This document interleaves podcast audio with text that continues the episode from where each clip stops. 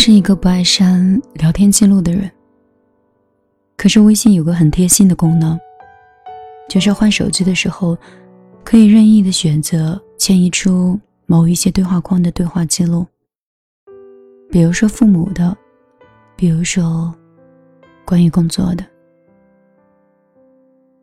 一直向下拉对话框的时候，我突然看到陈道最底下爷爷发来的微信。这个是一四年十一月份的。爷爷说：“多喝热水，不要熬夜。”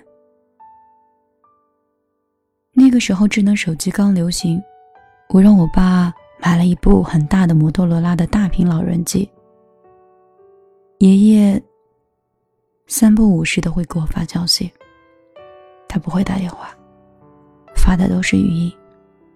一串又一串，而且讲的话都是潮汕话，很多时候都是没有办法文字翻译的。因为懒得点开，我会常常忽略掉他的信息。直到有一天，他突然开始给我发两三个字的消息，我才知道他开始学习手写打字了。在那些字里，有在干嘛？吃了吗？休息不？缺钱不？阿公有，但当时的我没有珍惜，依旧是敷衍了事儿了。甚至我当时还暗笑：“不用啦，吃啦，知道了，爷爷打错字了。”刚才我说到的，可能你觉得很稀疏平常，可是这是我们最后一次对话。之后剩下的见面全都是在病床上。那个时候，阿公已经说不出来话了。我想说的，都得不到回应，哪怕是有错别字的。以前听说过一句话。和很多人的最后一句话，你已经说过了。就比如说，多喝热水，不要熬夜。嗯，知道了。当时听到的时候觉得很矫情，认为只要想说，无论如何都不会是最后一句。以前我认为失去的是可以避免的，离开也可以挽回的。记得小时候十一岁，每天最快乐的事儿就是放学跟小伙伴去游戏厅打游戏，一块钱打两个小时，然后踏着夕阳回家。回忆起那一天，也只不过是一件再普通不过的黄昏。那些聊过的话，讲过的动漫人物，看过的小人书，和偷来的一块钱。你们两个一边聊天一边走到家门口，我挥手跟他说：“明天见哦。”朋友说明天见。结果第二天，他的父母来了学校一趟，说是办理了退学手续，而他再没有出现过了。我很着急。小兵呢？小兵去哪儿了？他要去哪儿？为什么没有告诉我？小兵的妈妈说：“阿斌已经在火车上了，等我们到了新家，会给你打电话的。”后来我没有等到电话，他父母也换了手机号码。就这样，我们再也没有联系过。我责怪过他儿时的不告而别，那些换的卡、要看的动漫，全都变成了空头的支票。我想象过他现在的样子，可能已经真的去当了他梦想成真的法官。或许跟我一样，默默做一个普通人。那一句“明天见”，至今还回荡在我脑海。我等待过很多人，我的明天，但是他却留在了昨天。我遗憾于那天没有听到的道别，就像是没有来得及赶得上的那些动画片。错过一集的话，这辈子都不会再看到了。想到我的十九岁，那一次是高考结束的时候，班里组织去海边玩。那天晚上，暗恋很久的女孩就坐在我身旁。这是我生平第一次鼓起勇气告诉她：“我喜欢你。”女孩很质疑的说：“什么？”我支支吾吾的说：“刚才玩了个游戏大冒险，惩罚的。”哦，是这样啊。那还好，你遇到我，不会为难你的。他笑了。那天晚上，我跟在他身后走了很久，想起了无数个盯着他后脑勺的午后，想起了那封还没有寄出的信，想起给他准备的毕业的礼物，想起了那一百转千回却说不出口的心意。同学分别的那天，我收到了两条短信。他发的，第一句是“我走了”，第二句是“那天如果不是大冒险就好了”。看到第二句话的时候，我愣了很久。我们那段从未开始的关系，还有他，都停在了十九岁那年夏天的海滩。那天如果不是大冒险就好了。我喜欢你，你愿意跟我在一起是什么？大二的时候，我在网球班认识了一个不错的朋友，有很多很好的话题，我们很快的就热络起来了。他说：“下次打网球的时候，我就不会让着你了。”我们两个一来一往的聊天，一起打游戏。一起吐槽，一起在嘴巴上占对方的便宜。但是我们友情突然结束的很愉快。我记得那天晚上，我们因为一个话题非常的敏感就吵起来了，费尽口舌想说服对方。结果，结果就是我们彼此认定对方都是无药可救的傻逼。后来在网球场，我又见到他的时候，他已经有了新的队友。我跟他的朋友圈变成了一条横杠。我试着约他出来吃饭。吃饭吗？听说有一家菜开的不错，不麻不辣。回复的也是两个被删掉的感叹号。冒菜我一个人吃的，放着店里的陈奕迅的《最佳损友》，想起我们曾经说过的那么多话。最后用一次拉黑换了句句号。从前共你促膝，把酒倾通宵都不够。我有痛快过，你有没有？我很想问他，但是没有机会了。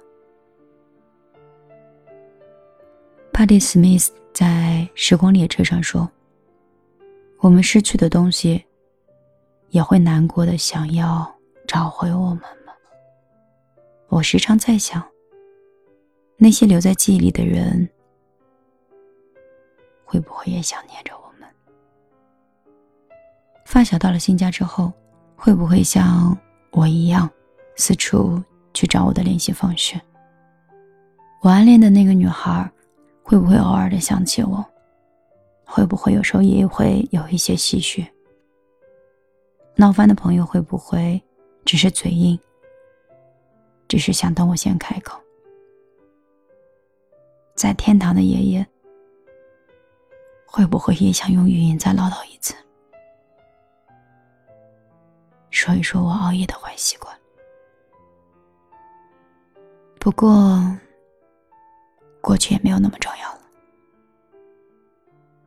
好好珍惜现在吧。朋友说我怎么变得这么文艺？不像我，什么事儿？我支支吾吾的说：“九月份我要出国留学了。”朋友说：“真好，出国镀金。”我一去要好几年的。那你照顾好自己呗，别被人欺负了。你英语那么烂，啊，我还以为你舍不得我嘞。垃圾，又不是不回来了，不要我以后担心。啊，就像你刚才说的呀，说不定未来的我们正在怀念现在呢。你知道人跟人相处的秘诀是什么吗？是把每一句话当成最后一句话，把每一刻当成最后一刻。离开是必然的。这么一想，我们才会加倍的看重每一次遇见的偶然。晚上好，这里是米粒的小夜曲，我是米粒。穿越过手机的各种各样的广告消息和各种各样的新闻，来到了话筒前。在准备打开话筒说话的时候，又穿越了网络里各种各样的广告和弹出来的屏幕，走到了你的身边。这个就是我被信息流瓜分的状态。昨天在吃饭的时候，脑仁一直疼。我拉了两个群在个人微信里，脑仁很疼，家里想换一个新的床单被罩。想换一个冬天的羽绒被。双十一的时候，感觉系统太慢，而且选择太多，有可能会浪费时间，就错开了高峰。可是，一个床单被罩和这么一件简单的羽绒被，买了三天，一直没有付款。看不懂游戏的规则，也不知道怎么买最合适，买来买去。就一直没有付款。家里的纸巾用完了，马不停蹄的生活状态，到最后一张纸用掉的时候，才想起来，哦，已经有很久没有进过超市了。好像每次都会从网上买很多，因为双十一的原因，也没有买东西，所以一个双十一让自己的生活。和家里过得有点潦倒。你双十一剁手了吗？听说在双十一之前一直计划着怎么买最优惠，而双十一之后，都会问：喝水可以撑着活几天？你还好吗？刚才分享的这篇文章呢，确实有点伤感，别离的让人有点惆怅。有时候离别不是一件坏的事儿吧？以前我也在朋友圈发过一句很矫情的话，说的是不出意外的话，我们再也不会见面了。不出意外的话，这个是我们之间的最后一个对话。当时我的爷爷看到之后，发了很多条语音消息跟我说这件事儿。见不到面也没事儿，在彼此心中就可以了。你怎么知道会是最后一句话？可能有一天，要重新恢复联系了呢。别把这件事儿看得太重了。我看过一个统计啊，统计里是我们一生中会遇到八百二十六万三千五百六十三个人，会跟三万九千七百七十八个人打招呼。会跟三千六百一十九个人很熟悉，会和两百七十五个人成为近邻，非常亲近。跟便利店的店员最后一句话可能是“欢迎下次再来”，和出租车说的是“您检查好有没有东西落下”，跟前任说的最后一句话“那就这样吧”。跟已故的亲人说的话，可能是“我很想你”。萍水相逢也好，分道扬镳也好，无疾而终也好，这些人组成了我们的一生。人和人之间的联系，好像早就刻在我们的每一段回忆里。最近，我面临着不少别离。睡不着的时候，总反复的听着爷爷以前的语音。原来爷爷早就把答案告诉我了。爷爷说：“珍惜眼前这个人，看开离别这件事儿。”我大概是一个多愁善感的人，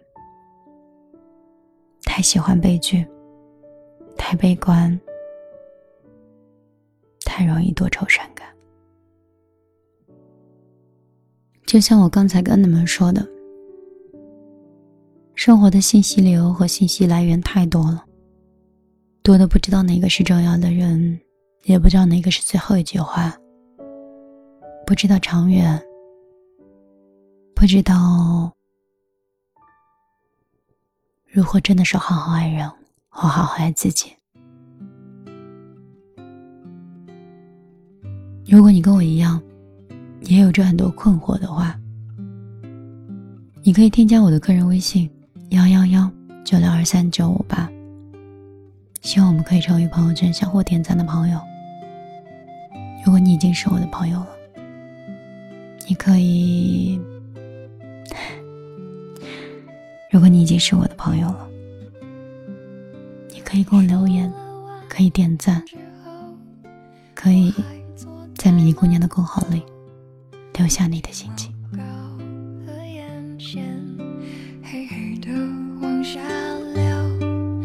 手上紧握着没有声音的你爱我，雨下过就从此不能是朋。